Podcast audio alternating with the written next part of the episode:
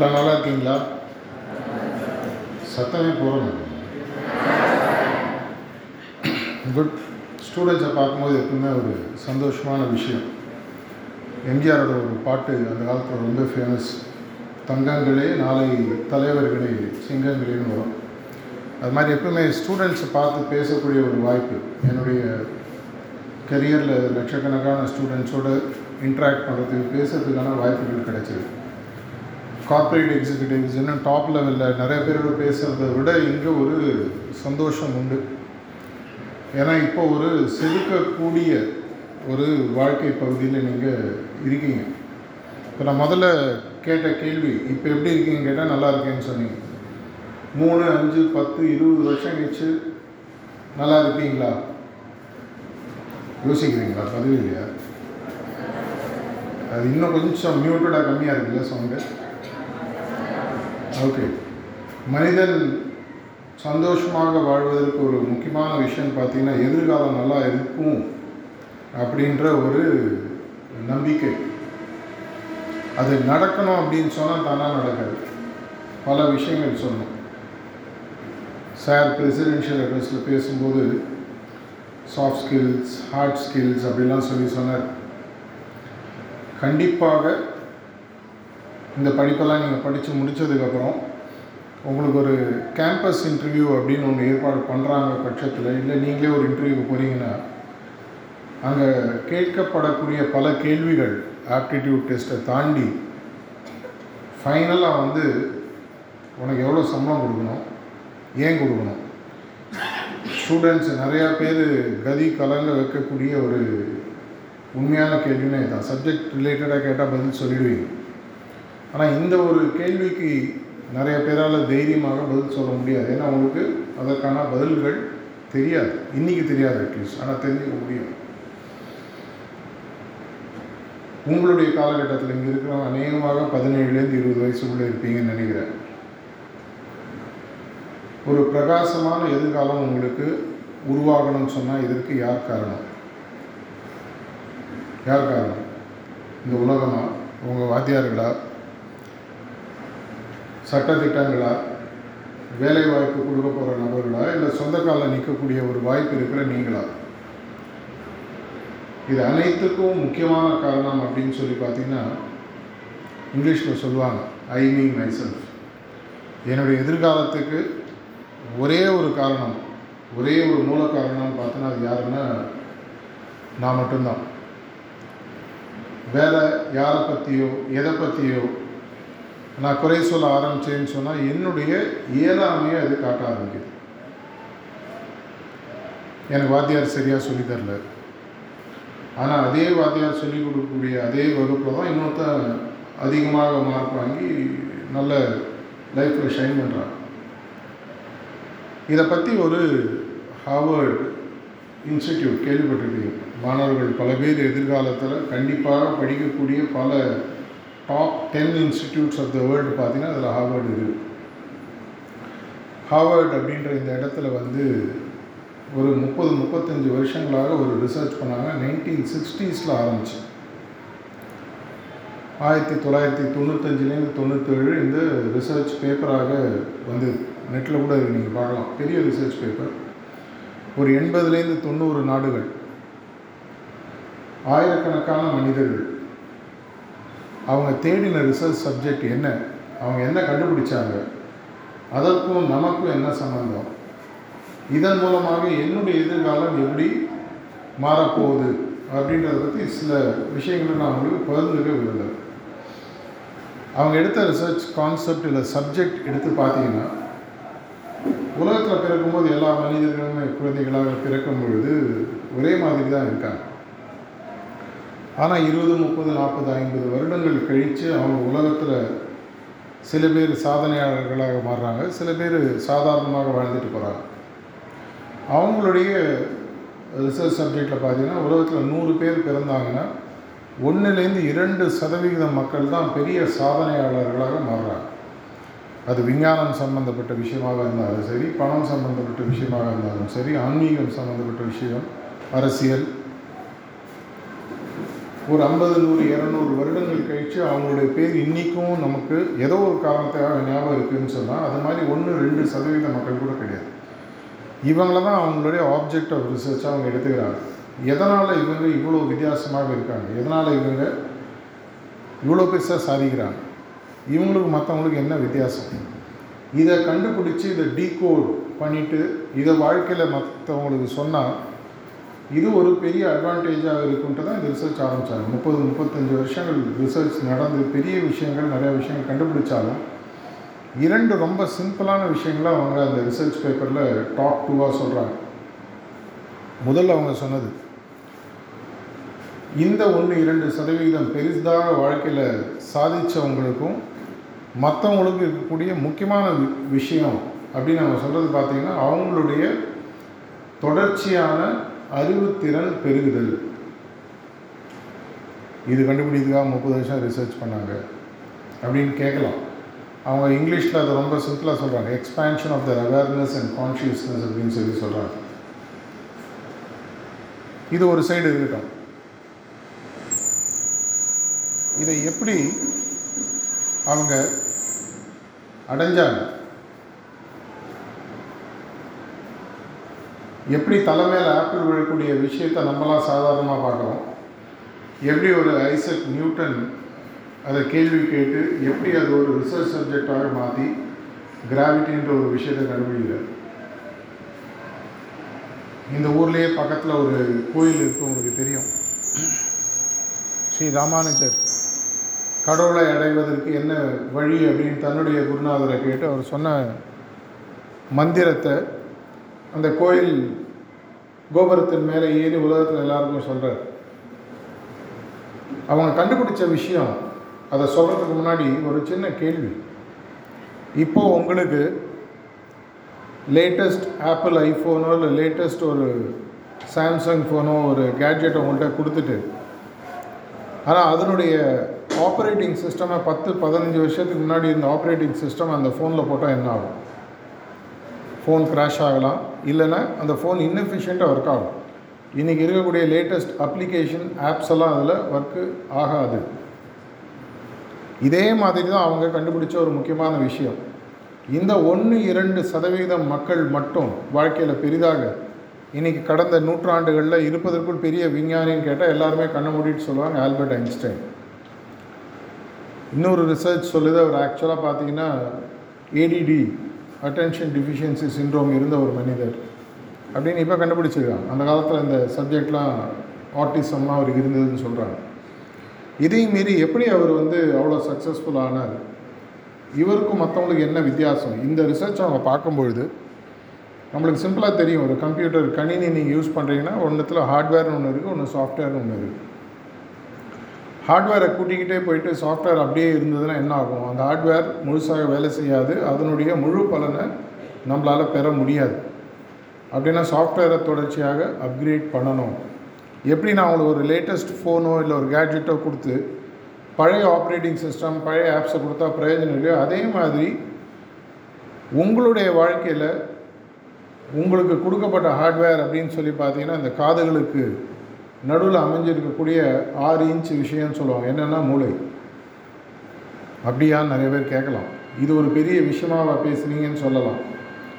ஆனால் அவங்க கண்டுபிடிச்ச விஷயம் அதுதான் ரெண்டாவது முக்கியமான விஷயம் அந்த ரிசர்ச்சில் இவங்களுக்கும் மற்றவங்களுக்கும் என்ன வித்தியாசம் அப்படின்னு அவங்க கண்டுபிடிச்சி ரொம்ப சிம்பிளாக அவங்களுக்கு தோணும். ஆனால் இதில் ஒரு பெரிய ஒரு பிரபஞ்சத்தையே மாற்றி அமைக்கக்கூடிய உண்மை ஒன்று அமைஞ்சிருக்கு. ரெண்டாவது விஷயம் அதுதான் ஆன்சர் என்ன அப்படின்னு கேட்டிங்கன்னா அவங்க கேள்விகள் கேட்டாங்க. இதான சார் எங்கள் வாத்தியார் எங்களை கேட்டு உயிரை வாங்குறாங்க. இதே தானே நாங்களும் ஊரெலாம் கேட்டுட்ருக்கோம். நம்ம கேட்குற கேள்விகள் நினச்சிருக்கிறது வேறு அவங்க கேட்ட கேள்விகள் வேறு. நம்ம கேட்குற கேள்விகள்லாம் பார்த்திங்கன்னா உலகம் சார்ந்த வாழ்வியல் சார்ந்த கேள்விகள். நாளைக்கு எனக்கு எங்கேருந்து சாப்பாடு வரும். நான் அடிஷ்னலாக எங்கேருந்து மார்க் வாங்க போகிறேன் எனக்கு இதுக்கப்புறம் இந்த காலேஜுக்கு அப்புறம் என் லைஃப் என்ன? இது மாதிரி ஒரு வாழ்வியல் சார்ந்த கேள்விகள். அவங்க கேட்ட கேள்விகள் இதையும் தாண்டிய கேள்விகள். உதாரணத்துக்கு நான் சொல்கிறேன் ஸ்கூலில் நீங்கள் படிக்கும்போதெல்லாம் உங்களுக்கு ஃபிசிக்ஸ் கெமிஸ்ட்ரி இந்த மாதிரி சப்ஜெக்டில் உதாரணத்துக்கு வாட்டர் ஆஸ் எ எலிமெண்ட்டுன்னு ஒன்று சொல்லியிருப்பாங்க. வாட்டர்னால் ஹெச் டூன்றது சொல்லியிருப்பாங்க. இந்த வாட்டர்னால் என்ன? நெருப்புனா என்ன?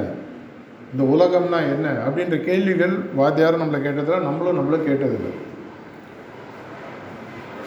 சிறு வயதில் நம்மளுக்கு இரண்டு மூன்று வயது இருக்கும் பொழுது அநேகமாக உங்கள் வீட்டில் இப்போ யாராவது குழந்தை பருவத்தில் இருந்தாங்கன்னா பாருங்கள் அவங்க எதை பார்த்தாலும் ஏன்னு கேட்பாங்க. ஏன் சூரியன் உதிக்குது? ஏன் சூரியன் அஸ்தமனம் ஆகுது? நம்ம ஏன் பிறக்கிறோம்? ஏன் சில மனிதர்கள் நல்லா இருக்காங்க சில மனிதர்கள் கஷ்டப்படுறாங்க? குழந்தைகள் தொடர்ச்சியாக கேட்கக்கூடிய கேள்வி பார்த்தீங்கன்னா ஏன் ஏன் ஏன் ஏன்? ஆனால் ஒரு நாலு அஞ்சு வயசில் இது மாதிரி உங்களுடைய வாழ்க்கையில் நடந்த ஒரு விஷயத்தை யோசிச்சு இது மாதிரி கேள்வி கேட்கும்போது உங்கள் அப்பா அம்மாவோ உங்கள் டீச்சரோ இல்லை உங்கள் பக்கத்து வீடு எழுத்து விடு உங்கள் மாமா மாமி யாராவது ஒருத்தர் என்ன சொல்லியிருப்பாங்க? வாயை மட்டும் மரியாதை இல்லைன்னா சோறு கிடையாது. ஒரு மூணுலேருந்து அஞ்சு வயசுக்குள்ளே என்ன பண்ணுறாங்க நம்மளை கம்ப்ளீட்டாக வந்து சைலண்ட் பண்ணு. நான் சொல்கிறது நீ கேளு. இதுதான் வாழ்க்கை. அஞ்சாம் கிளாஸில் ஸ்கூலுக்கு போகணும். பதினஞ்சு வயசு வரும்போது பத்தாம் கிளாஸ் பாஸ் பண்ணியிருக்கணும். பதினேழு வயசில் ப்ளஸ் டூ முடிச்சிருக்கணும். இருபது வயசுலேயோ இருபத்தொரு வயசுலையோ கிராஜுவேஷன் முடிச்சிருக்கணும். கை நிறைய சம்பளம் வாங்கணும். கல்யாணம் பண்ணணும் குழந்தை பெற்றுக்கணும் திரும்பி ஆகுதில் செத்து போயிடும். இந்த ஒரு டெம்ப்ளேட்டை வெவ்வேறு விதமாக நம்மளுடைய தலையில் சின்ன வயசுலேருந்து இறக்கியிருக்காங்க. இதனால் என்ன ஆகுது? நீங்கள் இப்போ செய்கிறத விட்டுருந்தோமான அதை நீங்கள் பாட்டு செஞ்சிட்ருங்க இன்றைக்கி இருக்கக்கூடிய காலகட்டத்தில் அன்ஃபார்ச்சுனேட்லி நம்ம எல்லாருமே வந்து ஒரு மெமரி ரீப்ரொடியூசிங் மிஷினாக மாறிட்டோம். படிக்கிறோம் நொற்று போடுறோம் பரீட்சையில் கேட்குற கேள்விக்கு அதை அப்படியே வாந்தி எடுக்கிறோம் லிட்ரலாக இதனால தான் இங்கிலீஷில் ஒரு சேயிங் இருக்குது லிட்ரஸியும் எஜுகேஷனும் வேறு வேறு.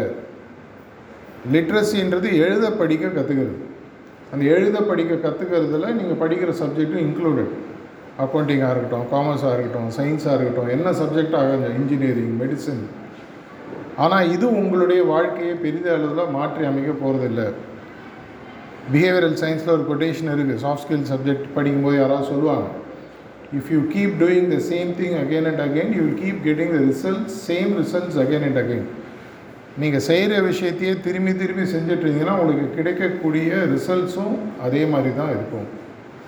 அப்படின்னா நம்ம செய்ய வேண்டிய விஷயமோ சிந்திக்க வேண்டிய விஷயமோ கண்டிப்பாக டிஃப்ரெண்ட்டாக இருக்கணும். அப்படின்னு சொன்னால் முதல்ல அந்த ஜேர்னி எங்கேருந்து ஆரம்பிக்கணும் எங்கிட்டேருந்து ஆரம்பிக்கணும் எஜுகேஷன் அப்படின்றது வந்து வெறும் படிப்பு சம்மந்தப்பட்ட விஷயம் இல்லை. அது உங்களுடைய வாழ்வியல் சம்மந்தப்பட்ட விஷயம். இதை எந்த அளவுக்கு நம்ம சீக்கிரமாக புரிஞ்சுக்கிறோமோ அந்த அளவுக்கு நம்மளுடைய வாழ்க்கையில் பெரிய அளவு வெற்றிகளை நம்மளால் பார்க்க முடியும். நான் முதலே சொன்ன மாதிரி ஏன் அப்படின்ற கேள்வி. உதாரணத்திற்கு ஐன்ஸ்டைனுடைய அறிவு அவருடைய காலகட்டத்தில் இல்லை அதுக்கப்புறம் அலசி ஆராய்ஞ்சு ஒரு விஷயம் கண்டுபிடிச்சாங்க. அவருடைய மூளைத்திறனில் அவர் ஆறுலேருந்து ஏழு சதவிகிதம் தான் அவருடைய காலகட்டத்தில் யூஸ் பண்ணதாக ஒரு டேட்டா சொல்லுது. நூறு சதவிகிதம் திறன் இருக்கக்கூடிய அறிவில் அப்பேற்பட்ட ஒரு விஞ்ஞானி மா விஞ்ஞானி மாமேதை ஏழு சதவீதம் தான் அவருடைய அறிவில் யூஸ் பண்ணியிருக்காரு. தொண்ணூற்றி மூணு சதவீதம் யூஸ் பண்ணல.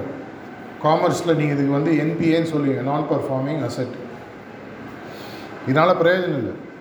அப்பேற்பட்ட ஐன்ஸ்டைனே இந்த மாதிரி தான் யூஸ் பண்ணியிருக்காருன்னா நான் அப்படின்னா எவ்வளோ யூஸ் பண்ணியிருப்பேன்னு கேள்வி கேட்டு பாரு கடவுள் எல்லாருக்கும் அதே மூளை திறனை தான் பிறக்கும்போது கொடுக்குறாரு. யாருக்கும் வந்து கம்மியாகவோ நீ தமிழ்நாட்டில் பிறந்துட்ட இந்த எக்ஸ்ட்ரா வச்சுக்கோ இந்த நாட்டில் பிறந்துட்ட கம்மியாக வச்சுக்கோ நீ ஏழை உனக்கு அறிவு கம்மி பணக்காரன் அது மாதிரிலாம் கிடையாது. எல்லாருக்கும் ஒரே ஹார்ட்வேர் தான் கொடுக்கப்படுகிறது. ஆனால் இந்த ஹார்ட்வேரை நம்ம சாஃப்ட்வேரை கண்டினியூஸாக அப்கிரேட் பண்ணாததுனால இந்த ஹார்ட்வேர் இன்னிஃபிஷியண்ட்டாக உதாரணத்துக்கு நான் உங்களுக்கு உலகத்திலே நானூறு கிலோமீட்டர் ஐநூறு கிலோமீட்டர் வேகமாக போகக்கூடிய ஒரு காரை கொடுத்துட்டு ஒரு சந்தையில் கொடுத்து பத்து கிலோமீட்டர் கூட போக முடியாத சைக்கிளே போக முடியாத இடத்துல அந்த காரை யூஸ் பண்ண சொன்னால் என்ன பண்ணுவீங்க? அதே மாதிரி ஒரு நிலைப்பாடில் நம்ம இன்றைக்கி நிறைய பேர் வாழ்க்கையை வாழ்ந்துட்டுருக்கோம் தெரியாமலே. அப்படின்னா ஏன்ற கேள்வி எங்கே சார் கேட்கணும்? உங்கள் வாத்தியார் சொல்லித்தர விஷயங்களை கேளுங்க உங்களுக்கு சொல்லி புரியாத விஷயங்களை கேளுங்க அதெல்லாம் வந்து சாதாரணமான விஷயம். இதை விட பெரிய விஷயங்கள் கேட்கணும்னு சொன்னால் உதாரணத்துக்கு ஒரு சின்ன கேள்வி. இதை இன்னிலேருந்து உங்களுக்கே நீங்கள் கேட்க ஆரம்பிங்க. என்னுடைய வாழ்க்கையில் என்னுடைய மூளையை நான் இது வரைக்கும் முழுசாக யூஸ் பண்ணலன்னு ஒருத்தர் சொன்னார். இதை விட நான் பிரமாதமாக இந்த மூளை யூஸ் பண்ணுன்னா என்ன பண்ணணும்? இந்த அசட்டை நான் ஃபுல்லாக யூஸ் பண்ணியிருக்கேன்னா இது நான் பர்ஃபார்மிங் அசட்டாக இருக்கா? பார்ட்லி யூஸ்டு அசட்டாக இருக்கா? இல்லை யூஸே பண்ணாத அசட்டாக இருக்கா? வெறும் மெமரி டப்பா அடித்து நொற்று போட்டு பரீட்சையில் கேட்கக்கூடிய கேள்விகளை மட்டுமே எழுத வேண்டிய மனிதனாக தான் நான் இருக்கணுமா? இல்லை இதை விட நான் பெட்டராக ஆக முடியுமா? இப்போ நீங்கள் செய்கிற விஷயங்களை முன்னாடி சொன்ன மாதிரி படிங்க மார்க் வாங்குங்க வேலைக்கு போங்க அதை அப்படியே செய்யுங்க தப்பே இல்லை.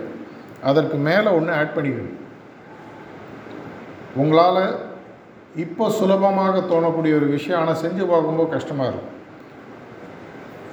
இந்த விஞ்ஞானிகளுக்கும் மாமேதைகளுக்கும் மற்றவங்களுக்கும் இருக்கக்கூடிய வித்தியாசம் கண்டுபிடிச்சது நான் கேள்வின்னு சொன்னேன். கேள்வியோட ஒரு முக்கியமான விஷயம். அவங்க கேட்ட கேள்வியெல்லாம் ஒரிஜினல் கொஸ்டின்ஸ் இது வரைக்கும் இந்த மாதிரி கேள்வி யாருமே கேட்டதே கிடையாது. ஏன் தலையில் ஆப்பிள் விழுது? இது வரைக்கும் யாரும் கேட்கல. அவர் கேட்டார் கண்டுபிடிக்கிறார். உலகத்திலேயே வேகமான விஷயம் எது அப்படின்றத ஐன்ஸ்டைன் யோசிக்கிறாரு. ஸ்பீட் ஆஃப் லைட் அப்படின்றத ஒன்று கண்டுபிடிக்கிறாரு. ஏன் வந்து என்னால் ஆயிரம் கிலோமீட்டர் தள்ளி இருக்கிறவனோட பேச முடியாது? கிரகம்பெல் யோசிக்கிறாரு. ஃபோன் பிறக்குது. இன்றைக்கி உங்களை சுற்றி இந்த ரூம்லேயோ உங்கள் வாழ்க்கையிலேயே இருக்கக்கூடிய எல்லா விஷயங்களையும் பாருங்கள் இது எதுவுமே இரநூறு முந்நூறு வருஷத்துக்கு முன்னாடி கிடையாது. யாரோ ஒருத்தர் ஏன் ஏன் இப்படி இருக்கக்கூடாது? ஏன் இப்படி இருந்தால் எப்படி இருக்கும்?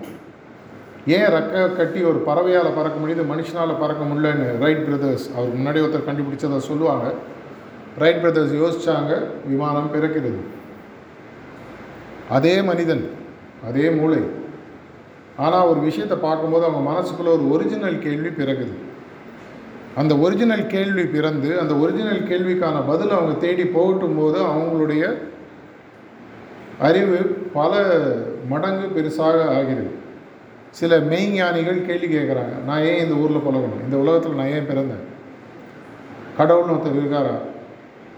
கடவுளை நோக்கி நான் ஏன் போக முடியாது? பல மதங்கள் இப்படி தான் பிறந்தது. அது கிறிஸ்டியானிட்டியாக இருக்கட்டும் இஸ்லாமாக இருக்கட்டும் புத்திசமாக இருக்கட்டும் ஜெயினிசமாக இருக்கட்டும் இன்றைக்கு இருக்கக்கூடிய பல ஆன்மீக வழிகள் எதுவாக இருந்தாலும் கேட்ட கேள்வி என்ன?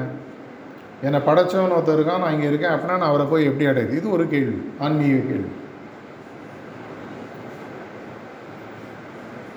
மூணு நாளைக்கு முன்னாடி நியூஸ் பேப்பரில் மெசேஜ் ஒன்று வந்தது.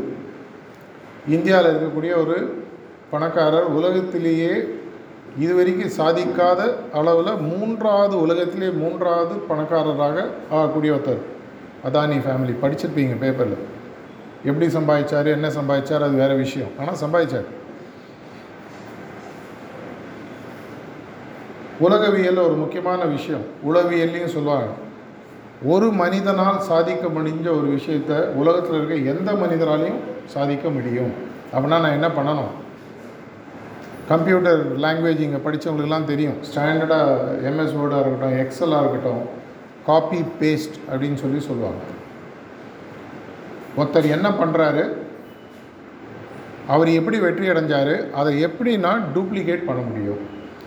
அறிவு சார்ந்த விஷயங்களில் ஒருத்தர் முன்னேற்றத்தை இன்னொருத்தர் காப்பி அடிக்கிறது தவறு இல்லை. இதுதான் உலகம் சொல்லுது. ப்ராடக்ட்டோ பேட்டன்ட்டையோ நான் காப்பி அடிக்க சொல்லலை. இவர் எப்படி அதீத வெற்றி அடைஞ்சார்?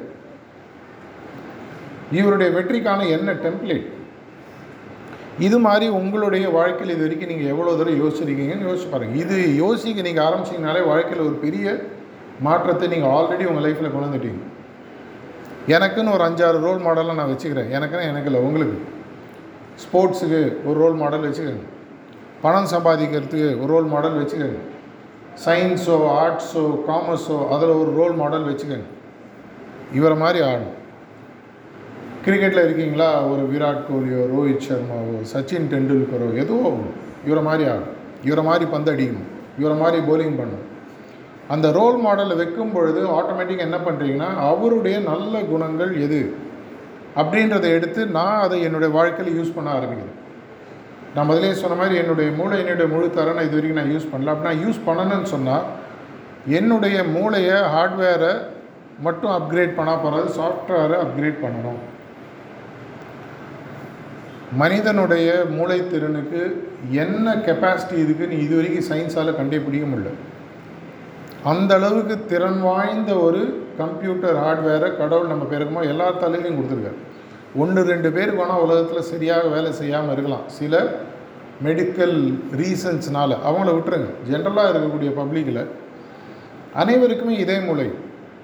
ஆனால் ஒருத்தர் வந்து உலகத்தில் இருக்கக்கூடிய பெரிய சயின்டிஸ்டாக மாறுறாரு நோபல் பிரைஸ் வாங்குறாரு. இன்னொருத்தர் ராக்கெட் லான்ச்சிங் பற்றி கண்டுபிடிக்கிறார். இன்னொருத்தர் ஒரு புது விஞ்ஞான மெடிசன் ஒன்று கண்டுபிடிக்கிறார். ஏன் என்னால் முடியாதானா முடியும்? இதற்கு நம்ம முதல்ல அப்படின்னா முக்கியமாக என்ன பண்ணேன் இன்றைக்கி நான் ஒரு கேள்வி கேட்க ஆரம்பிக்கும் என்னுடைய உண்மையான திறன் என்ன? என்னுடைய உண்மையான திறனை நான் முழுசாக அடைஞ்சிட்டேனா? என்னுடைய முழுசான திறனை நான் அடையலைன்னா அதுக்கு நான் என்ன பண்ணணும்? இதுக்கு நான் யாரை பார்க்கணும்? நெட்டில் தேடணுமா? நேராக போய் பார்க்கணுமா? இது எல்லாத்தையும் விட்டு இல்லைங்க நான் சந்தோஷமாக இருக்கேன். என் வாழ்க்கை நல்லா இருக்குது எங்கள் அப்பா அம்மா என்னை நல்லா பார்த்துக்கிறாங்க. அப்படின்ற ஒரு பிம்பத்தில் நீங்கள் வாழ்வதாக இருந்தால் அந்த பிம்பம் இன்னும் ரெண்டு மூணு வருஷத்தில் முடிஞ்சிடும் எப்போது டிகிரி முடித்தாலும் உங்கள் அப்பா அம்மா ஒரு கேள்வி கேட்பாங்க. இன்னி வரைக்கும் சோறு போட்டு வளர்த்துட்டா மரியாதை போய் சொந்த காலம் இல்லை எனக்கு இது நடந்தது. அதனால் சொந்த அனுபவத்திலே நான் சொல்கிறேன் எங்கள் அப்பா ப்ளஸ் டூலேயே சொன்னார் நான் உனக்கு எவ்வளோ நாள் வேணால் உன்னுடைய படிப்புக்கு பணம் கொடுக்குறேன். ஆனால் நீ சொந்த காலம் நிற்க வேண்டிய நேரம் வந்துடுச்சு. அமெரிக்காவில் பதிமூணு பதினாலு டீனுன்னு சொல்லுவாங்க. பதிமூணு பதினாலு வயசு வரும்போது பையனை வீட்டை விட்டு வெளியில் அனுப்பிச்சிடுவாங்க இனிமேல் நீயே சம்பாதிச்சுக்கோ. நீயே உலகத்தை பார். அது ஒரு எக்ஸ்ட்ரீம் அது நம்ம ஊரில் நடக்கிறது இல்லை நடக்காது. ஏன்னா நம்மளுடைய வாழ்வியல் முறை இந்தியாவில் வேறு. ஆனால் நாளையிலேருந்து நான் சொந்த காலில் நிற்கணும்னு சொன்னால் என்னால் முடியுமா? இல்லை இன்றைக்கும் போய் அப்பாட்ட ஏடிஎம் கார்டு கொடுப்பா ஒரு ஐநூறுரூபா செலவு இருக்குது படத்துக்கு போகணும். லேட்டஸ்ட்டாக கேடிஎம்மில் ஒரு அப்கிரேடட் டூ வீலர் கொடுத்துருக்காங்க. டூ பாயிண்ட் ஃபோர் லேக்ஸ் தான். நானும் லேட்டஸ்ட் ட்ரெண்ட்லாம் பார்த்துட்டு தான் இருக்குது கோபுரா படம் நேத்தி தான் வந்திருக்கு. ஃபஸ்ட் ஷோ ஃப்ரெண்ட்ஸ்லாம் போகிறாங்க படம் நல்லா இருக்கா இல்லையா? அது வேறு விஷயம். இது எல்லாத்துக்கும் ஃபைனலாக என்ன ஆகுது? நான் யார் மேலேயும் டிபெண்ட்டாக இருக்கேன். ஏன் டிபெண்ட்டாக இருக்கேன்? நான் இன்னும் சுதந்திரமான மனிதனாக மாறவில்லை. மாற முடியாதா? ஒரு சிறுத்தை பிறந்ததுலேருந்து மூன்று மாதத்துக்குள்ளே சொந்த காலில் நிற்க ஆரம்பிச்சிது அதுக்கப்புறம் அதனோட அம்மா அதை பாதுகாக்கிறது ஒரு சிங்கம்னு எடுத்திங்கன்னா ஒன்றுலேருந்து ஒன்றரை வருஷம். மனிதனை பற்றி ஒரு ஜோக்கு உண்டு. மனிதன் மட்டும்தான் பிறந்ததுலேருந்து சாவர வரைக்கும் ஊராங்காலே நிற்கிறான் அப்படின்னு. சொந்த காலில் நிற்கவே முடியாது. எப்போ போனாலும் யார்கிட்டயா போய் அப்பா உதவி கொடு அம்மா உதவி கொடு நான் வீடு கட்டுறேன். கடன் வேணும். ரைட்டாக தவறாக நீங்களே ஆராய்ஞ்சு பார்த்துங்க ஆனால் உங்களுக்குள்ளே இருக்கக்கூடிய திறமைகளை நீங்கள் எப்போ அன்லீஷ் பண்ண ஆரம்பிக்கிறீங்களோ சங்கிலின்ற ஒரு பிணைப்பிலிருந்து விட்டு நீங்கள் உங்களுடைய முழு திறமைகளை வெளியில் விட ஆரம்பிக்கிறீங்களோ அப்போ உங்களுடைய உண்மையான ஷைன் சொல்லி சொல்லுவாங்க. இங்கிலீஷில் எப்பவுமே சொல்லுவாங்க நம்மளுடைய ஷைன் நம்மளுடைய வெளிச்சம் பிரகாசம் எல்லாமே நம்ம மூடி வச்சுருக்கோம் எங்கேயோ ஏன்னா இது வரைக்கும் யாரும் வந்து இது மாதிரி உங்கள்கிட்ட ஒரு பிரகாசம் இருக்குன்னு யாரும் வாயை திறந்து சொன்னது இல்லை அப்படி சொன்னாலும் என்ன பண்ணணும்னு அவங்க சொல்லலை. இருக்குன்னு சொல்லிட்டு போயிட்டாங்க. அப்போ கேட்கும்போது நல்லா இருக்குது நெக்ஸ்ட்டு நான் என்ன பண்ணணும்? முதல்ல இன்னிலேருந்து கேள்வி கேட்க ஆரம்பிங்க. நான் யார்? என்னுடைய உண்மையான திறமையை நான் அடைஞ்சிட்டேனா? என்னுடைய வாழ்வின் திறன் என்ன? பத்து இருபது முப்பது வருஷம் கழிச்சு என்னுடைய ஃபுல் கெப்பாசிட்டியை நான் அட்டைன் பண்ணேன்னு சொன்னால் இந்த ரூமில் இருக்கிற ஒவ்வொருத்தரும் ஒரு பில்கேட்ஸாகவோ டாக்டர் அப்துல் கலாமாகவோ ஒரு மகாத்மா காந்தியாகவோ ஒரு பெரிய மத போதகராகவோ வாழ்க்கையே மற்றவங்களோட வாழ்க்கையை பாசிட்டிவாக மாற்றி அமைக்கக்கூடிய ஒரு பெரிய மனிதராக மாறக்கூடிய விஷயத்தை தான் நான் முதல்ல சொன்னேன். ஒவ்வொரு யூத்தை பார்க்கும்போது எனக்கு ஏன் அவ்வளோ சந்தோஷமாக இருக்குன்னா அந்த விதைகள் உங்கள்கிட்ட இவ்வளோ நாள் ஒரு சாணி கோணிப்பையில் இருக்கக்கூடிய ஒரு விதையாக உட்காந்து அதை எடுத்து சரியான தரையை கண்டுபிடிச்சி சரியான விதத்தில் அதை ஊன்ற வச்சு அதற்கு தேவையான உரங்களை கொடுத்தா அது பிரம்மாண்டமான ஒரு ஆலமரமாக மாற முடியும். அதை நான் ஒவ்வொரு ஸ்டூடெண்ட்டையும் இந்த ரூமில் மட்டும் இல்லை எங்கே போனாலும் அந்த ஸ்டூடெண்ட்ஸ்ட்டு இதை நான் பார்க்குறேன். ஆனால் அந்த பொறுப்பை தெரிஞ்சோ தெரியாமையோ உங்கள் கையில் கொடுத்துட்டாங்க. திருடன் கையில் சாவின்னு சொல்லுவாங்க. உங்களுடைய வாழ்க்கையை மாற்றி அமைக்கக்கூடிய உண்மையான பொறுப்பை உங்கள் கையில் கொடுத்துருங்க. அப்படின்னா நான் என்ன பண்ணணும்? ஏன்னு கேட்குறேன் சார் தலையில் நறுக்கு நறுக்குன்னு கூட்டுறாங்க. கேட்க முடியல. அப்படின்ற பொழுது நீங்கள் முதல்ல வளர்த்துக்க வேண்டியது ஏன்னு கேள்வி கேட்கும்போது வரக்கூடிய கான்சிக்வன்சஸை ஃபேஸ் பண்ணக்கூடிய தைரியம். அந்த தைரியம் வரணும்னு சொன்னால் நீங்கள் உங்களை கண்ணாடியில் பார்க்கும்போது உங்களுக்கு முதல்ல ஒரு தெளிவு இருக்கணும். நீ பெரிய ஆள்ரா சாதிக்கிறதுக்காக பிறந்திருக்க. இதெல்லாம் ஒரு டெம்பரரி விஷயம். போக போக இதுவும் கடந்து போகும்னு சொல்கிற மாதிரி இதையும் தாண்டி ஒரு நாள் பெரிய ஆளாக வருவேன் ஆனால் அதுக்கு முன்னாடி என்னுடைய திறமைகளை நான் உண்மையாக கிடைக்கணும்னு சொன்னால் அந்த உள்ளே இருக்கக்கூடிய திறமைகளை வெளியில் விட தெரியணும். இதற்கு பல வழிகள் இருக்குது அதில் முக்கியமான வழின்னு பார்த்தீங்கன்னா உங்களுடைய மனதை குவிய வைத்து ஒரு இடத்துல நீங்கள் ஃபோக்கஸ் பண்ணக்கூடிய ஒரு திறமை. அந்த திறமையை கொடுக்குற ஒரு முக்கியமான டூல்னு சொல்லி பார்த்தீங்கன்னா தியானம். நிறைய பேர் தியானம்னா கடவுளை அடையக்கூடிய வழி. அதெல்லாம் வந்து நாற்பது ஐம்பது வயசு கழிச்சு வயசான காலத்தில் போகக்கூடிய விஷயம் அப்படின்ற கான்செப்ட்லாம் இன்றைக்கி வெஸ்டர்ன் ஃபிலாசபிலே பிரேக் ஆகிடுச்சு ஏன்னா சயின்டிஃபிக்காக அவங்க இதை ஸ்டடி பண்ணி இன்டர்நேஷ்னலாக ப்ரூவ் பண்ணியிருக்காங்க. எந்த மனது வந்து எல்லா பிரச்சனைகள் நடக்கும்போது ஒரு ரிலாக்ஸ்டாக இருக்கோ அந்த மைண்டில் பெரிய பெரிய விஷயங்களும் சாதனைகளும் உருவாகிறதுக்கான சாத்தியக்கூறுகள் இருக்கின்றத சயின்டிஃபிக்காக ப்ரூவ் பண்ணியிருக்காங்க. நூறு பேர் எடுத்து ஐம்பது பேரை அப்படியே படிக்க விட்டு ஐம்பது பேரை தியானம் செஞ்சு படிக்க விட்டு அவங்களுக்குள்ள இருக்கக்கூடிய வித்தியாசத்தை கண்டுபிடிச்சி ரெக்கார்ட் பண்ணி வச்சுருக்காங்க. நாங்களே இதை பண்ணியிருக்கோம். அவங்களோட மனசு இன்னும் சாந்தமாக இருக்குது எந்த பிரச்சனை வந்தாலும் லாஜிக்கலாக பார்க்கக்கூடிய ஒரு ஸ்டெபிலிட்டி அவங்க மைண்டில் வருது எமோஷனலாக பார்க்காம. அப்படி நடக்கும் பொழுது ஆட்டோமேட்டிக்காக அவங்களுக்கு என்ன ஆகுதுன்னு சொன்னால் எது சரி எது தவறு? எப்படி நான் பண்ணணும்? என்னுடைய வாழ்வுக்கு எது முக்கியம்? அப்படின்ற ஒரு தெளிவு உங்கள் மனசில் வர ஆரம்பிக்கும் இந்த தெளிவை உங்களுக்கு இந்த வயசுலேயே கொடுத்தா இதோட ஒரு பெரிய அசட்டை எங்களால் உங்களுக்கு கொடுக்க முடியாது. என்னால் உங்களுக்கு அதுக்காக நாளைக்கு வந்து வெளியில் வந்து கேட்காதீங்க. ஆயிரக்கணக்கான பணத்தை கொடுக்க முடியும். லட்சக்கணக்கான ஆப்பர்ச்சுனிட்டிஸ் கொடுக்க முடியும். ஆனால் இதை விட ஒரு பெரிய விஷயம்னு சொன்னால் உங்களுடைய மனதை நீங்களே பார்த்து உங்களுடைய மனதில் இருக்கக்கூடிய உண்மையான திறமைகளை உங்களுக்கே புரிய வைக்கக்கூடிய ஒரு டூல் உங்களுக்கு கொடுக்குது. அதுதான் இந்த தியானன்றதை நம்ம பண்ண போகிறோம் இப்போ பார்க்குறோம். கொஞ்ச நேரம் கழிச்சு சாம்பிள் பண்ண போகிறோம் எப்படி சார் தியானம் என்னுடைய ஃபோக்கஸை இம்ப்ரூவ் ஆகுது இது ஸ்கூலில் நம்மளுக்கு சின்ன வயசில் வாத்தியார்லாம் சொல்லி கொடுத்துருவாங்க. ஒரு பஞ்சை தனியாக சூரியன் எதிர்க்க காட்டுவாங்க. ஒன்றும் ஆகாது. அடுத்தது ஒரு பூத கண்ணாடியை வச்சு அதை ஃபோக்கஸ் பண்ணும்போது அந்த பஞ்சு டக்குன்னு பற்றிக்கும் இந்த ஃபோக்கஸை ஒரு சப்ஜெக்ட்லேயோ ஒரு விஷயத்துலேயோ உங்கள் மேலேயே நீங்கள் கொண்டு வரும் பொழுது ஆட்டோமேட்டிக்காக உங்களுடைய ability to focus ability to கான்சென்ட்ரேட்ன்றது பல மடங்கு ஜாஸ்தியாகும். இதனால தான் அந்த காலத்து ஞானிகள்லாம் ஒரு விஷயத்தை பார்க்கும்போது அந்த விஷயத்தினோட உண்மையான தன்மை என்னென்னு அவங்களுக்கு பார்க்கும்போதே புரியாது. இப்போ நான் எடுத்து பார்க்குறேன் என் கண்ணில் வெறும் அது ஒரு ஆப்ஜெக்டாக தெரியும். அவங்க பார்க்கும்போது அந்த ஆப்ஜெக்ட் பின்னாடி என்ன இருக்குது இது எதனால் உருவாச்சு? இதன் மூலமாக என்ன செய்ய முடியும்? அப்படின்றத பார்க்கக்கூடிய தன்மை எங்கேருந்து வந்தது அப்படின்னு சொல்லி பார்த்தீங்கன்னா நம்மளுடைய மூதாதையர்கள்னால் அஞ்சு பத்து இருபதாயிரம் வருஷத்துக்கு முன்னாடி டெலிஸ்கோப்புன்ற ஒரு விஷயம் வருவதற்கு முன்னாடியே உலகம் உருண்டை. சூரியன் ஒன்று இருக்குது இந்த சூரியன்றது ஒரு பெரிய யூனிவர்ஸினுடைய பார்ட்ன்றதெல்லாம் கண்டுபிடிச்சி எழுதி வச்சு எப்படி கண்டுபிடிச்சாங்கன்னா கண்ணை மூடி அதை பார்த்தாங்க அவனுக்கு அது ரிவீல் ஆச்சுன்னு சொல்லி சொல்லுவாங்க. பல கேள்விகள் உங்கள் வாழ்க்கையில் உங்களுக்கு பதில்கள் கிடைக்காத கேள்விகளுக்கெல்லாம் பதில் கிடைக்கக்கூடிய ஒரு சிம்பிளான வழின்னா தியானம்? இதனால் என் வாழ்க்கையில் இருக்கக்கூடிய அனைத்து பிரச்சனையும் சால்வ் ஆகிடும்னா கண்டிப்பாக சால்வ் ஆகுது.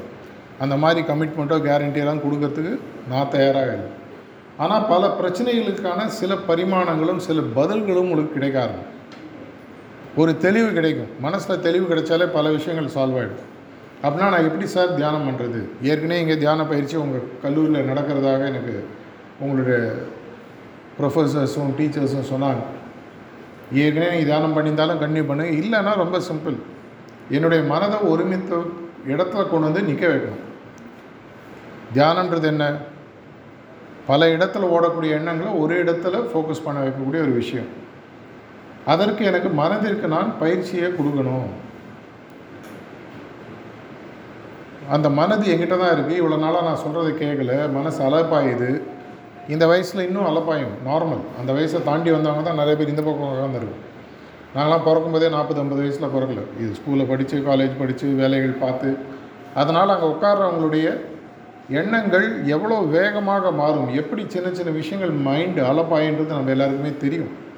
இப்போ நான் பேசும்போது நீங்கள் உட்காந்து கேட்டுக்கிறதுக்கு முக்கியமான காரணம் ரெண்டு வார்த்தை முன்னாடியும் பேக்லேயும் நிற்கிறாங்க இல்லைன்னா விட்டா எழுந்து ஓட்டிடுவீங்க இதுதான் நம்மளுடைய உடல் மனதினுடைய பாங்கு. அப்படின்னா இந்த மனதை ஒரு இடத்துல நிலைக்க வைக்கணும். இப்போ நீங்கள் ஃபிசிக்கலாக உட்காந்துருக்கீங்க உங்கள் மைண்டு ஆயிரம் இடத்துல சுற்றிட்டு இருக்கும். When the body and mind is in one place you are learn to மெடிடேட்டுன்னு சொல்லுவாங்க. உடலும் மனதும் ஒரே இடத்துல இருக்க கற்றுனாலே தியானம் கற்றுக்கிட்டீங்க அதனுடைய முதல் படி என்ன? கண்ணை மூடி உட்கார போகிறோம் பிரபஞ்சத்தில் இருக்கக்கூடிய சக்தியானது இயற்கையானது கடவுளானது உங்களுக்கு எது நம்பிக்கை இருக்கோ அதை எடுத்து அது என்னுடைய இதயத்திலும் ஒளி ரூபமாக இருக்கின்ற ஒரு எண்ணத்தோடு பத்து பதினஞ்சு நிமிஷம் உட்காந்து பார்க்க உங்களுக்கு லேபெல்லாம் இருக்கும். நான் வரும்போது பார்த்தேன். லேபில் என்ன பண்ணுறீங்க எக்ஸ்பெரிமெண்ட் பண்ணுறீங்க ஆராய்ச்சி. அந்த ஆராய்ச்சி நீங்களே பண்ணி பார்க்கணும். என்னுடைய மனதை என்னால் ஒரு இடத்துல நிற்க வைக்க முடியுமா? நிற்க வச்சா என்னுடைய மனதை வச்சு நான் எதை வேணால் சாதிக்க முடியும். அந்த நிற்க வைப்பதற்கான முதல் நாள் பயிற்சி. முதல் நாள் சைக்கிள் சரியாக ஓட்டினதா யாருக்குமே எனக்கு தெரிஞ்சு சரித்திரம் இல்லை. எனக்கு சரியாக சைக்கிள் ஓட்டு கற்றுக்கிறதுக்கு அட்லீஸ்ட் பத்து பதினஞ்சு நாள் ஆச்சு. அதுக்கப்புறம் ரோடு டிராஃபிக் அது மாதிரி ஒன்று ஒன்றா படிப்படியாக அதே மாதிரி இன்றைக்கி இதை பயிற்சி செய்யும்போது முதல் நாளே உங்களுக்கு நேரடியாக அமையணுன்ற அவசியம் அமைஞ்சால் நல்லது. ஆனால் இதை சித்திரமும் கைப்பழக்கன்ற மாதிரி தொடர்ச்சியாக ஒரு முப்பது அறுபது நாள் இதற்காக கொஞ்சம் நேரம் ஒதுக்கி நீங்கள் இந்த பயிற்சியை செய்ய ஆரம்பிக்கும் பொழுது எந்த சுச்சுவேஷன்லேயும் சரியான கேள்வியை கேட்பதாகட்டும் வரக்கூடிய பதில்களை ஆராயக்கூடிய பக்குவமாக இருக்கட்டும் தானாக வர ஆரம்பிக்கும் இப்போ கொஞ்ச நேரத்தில் எங்களுடைய தன்னார்வலர்கள் வாலண்டியர் ஒருத்தர் வந்து உங்களுக்கு ஒரு ரிலாக்ஸேஷன் சொல்லுவார். மைண்டு முதல்ல செட்டில் ஆகிறதுக்கு மைண்டு முதல்ல காம் ஆகணும். நம்ம டிவி பார்க்கும்போது கூட என்ன பண்ணுவோம்? நடந்துகிட்டே பார்க்குறோம் பார்க்க மாட்டோம். ஒரு சேரில் உட்காந்து ரிலாக்ஸாக செட்டில் ஆகும். அதே மாதிரி உங்கள் மைண்டில் செட்டில் ஆக வைக்கிறதுக்கு ரிலாக்ஸேஷன் ஒன்று சொல்லிக் கொடுப்பாங்க. அதை ஆரம்பிக்கும் போது கண்ணை மூடிட்டு உட்காருங்க. அவங்க சொல்லக்கூடிய இன்ஸ்ட்ரக்ஷன்ஸை விஷுவலைஸ் பண்ணி மைண்டில் அப்படியே அதை ரிப்பீட் பண்ணி அதையே நீங்கள் செய்யுங்க. உங்களுடைய கால் ரிலாக்ஸ்ட் ஆகுதுன்னா கால் ரிலாக்ஸ்ட் ஆகிற மாதிரி உணருங்க. அதே மாதிரி கொண்டு ரெண்டு மூணு நிமிஷம் கழித்து உங்களுடைய ஹார்ட்டில் வந்து ஃபோக்கஸை நிறுத்துவாங்க. அப்போ அவங்க ப்ளீஸ் ஸ்டார்ட் மெடிடேஷன் ஒரு வார்த்தையை சொல்லுவாங்க. அப்போ உலகத்தில் இருக்கக்கூடிய கடவுள் சக்தியானது என்னுடைய மனதிலும் என்னுடைய இதயத்திலும் ஒளி ரூபமாக இருக்கின்ற ஒரு எண்ணத்துடன் ஒரு பத்து பதினஞ்சு நிமிஷம் உட்காரு கண்ணை மூடிட்டு உட்காரு. ஃபோன் ஏற்கனவே ஒருவேளை இருந்து ஆனில் இருந்து ஆஃப் பண்ணிக்கோங்க. ஏன்னா இது வந்து ஒரு பயிற்சி செய்யும்போது வேறு டிஸ்ட்ராக்ஷன்ஸ் வேணும். இந்த பத்து பதினஞ்சு நிமிஷம் கழித்து தட்ஸ் ஆல் ஒரு குரல் கேட்கும்போது மெதுவாக கண்ணை தரும் இந்த பத்து பதினஞ்சு நிமிஷத்தில் என்ன நடந்ததுன்றதை நீங்களே கவனிங்க. உங்களுக்கு இது புரிய வைக்கும் பொழுது இதனுடைய பக்குவம் என்ன இதனுடைய தன்மை என்ன இதன் மூலமாக என்ன நடக்குதுன்னு உங்களுக்கு புரிய ஆரம்பிக்கும். கொஞ்சம் நாள் கழித்து இதை தொடர்ச்சியாக யூஸ் பண்ணும்போது நான் முதல்ல சொன்ன ஒரு முக்கியமான விஷயம் உங்களுக்கு தெரியும். என்னுடைய ஹார்ட்வேரை எப்படி நான் தொடர்ச்சியாக சாஃப்ட்வேர் மூலமாக அப்கிரேட் பண்ணணும் என்ன சாஃப்ட்வேர் எனக்கு வேணும்? எல்லோரும் ஒரே சாஃப்ட்வேர் தே தேவைன்ற அவசியம் இல்லை. ஸ்போர்ட்ஸில் போகிறவங்களுக்கு சாஃப்ட்வேர் வேறு சயின்ஸில் போகிறவங்களுக்கு சாஃப்ட்வேர் வேறு இன்ஜினியரிங்கு சாஃப்ட்வேர் வேறு. அந்த சாஃப்ட்வேர் என்னன்றதை கண்டுபிடிக்க வச்சு இன்றைக்கி நான் நல்லா இருக்கேன்னு சொன்ன வார்த்தை மட்டும் இல்லாமல் எதிர்காலத்திலே நான் நன்றாக இருப்பேன்ற ஒரு நம்பிக்கையுடன் அதுக்கு தேவையான ஒரு முக்கியமான டூலோடு இன்றைக்கி உங்களை அனுப்ப போகிறோம் இவ்வளோ நேரம் நான் பேசின விஷயத்தை கேட்டு இந்த வாய்ப்பு கொடுத்த உங்களுடைய கல்லூரிக்கும் நீங்கள் அமர்ந்து கேட்ட மாணவர்களுக்கும் இதை இப்போ ப்ராக்டிஸ் பண்ணி பார்க்கக்கூடிய உங்களுக்கும் என்னுடைய நன்றியை தெரிவிச்சுட்டு உங்களுடைய வாழ்க்கையில் நம்ம திரும்பி மீண்டும் எதிர்காலத்தில் சந்திக்கும் பொழுது ஒரு பெரிய அளவில் நீங்கள் ஒரு சாதனையாளராக மாறணும் அப்படின்ற ஒரு வாழ்த்துக்களுடன் இந்த உரையை முடித்துக் கொள்கிறேன். நன்றி வணக்கம்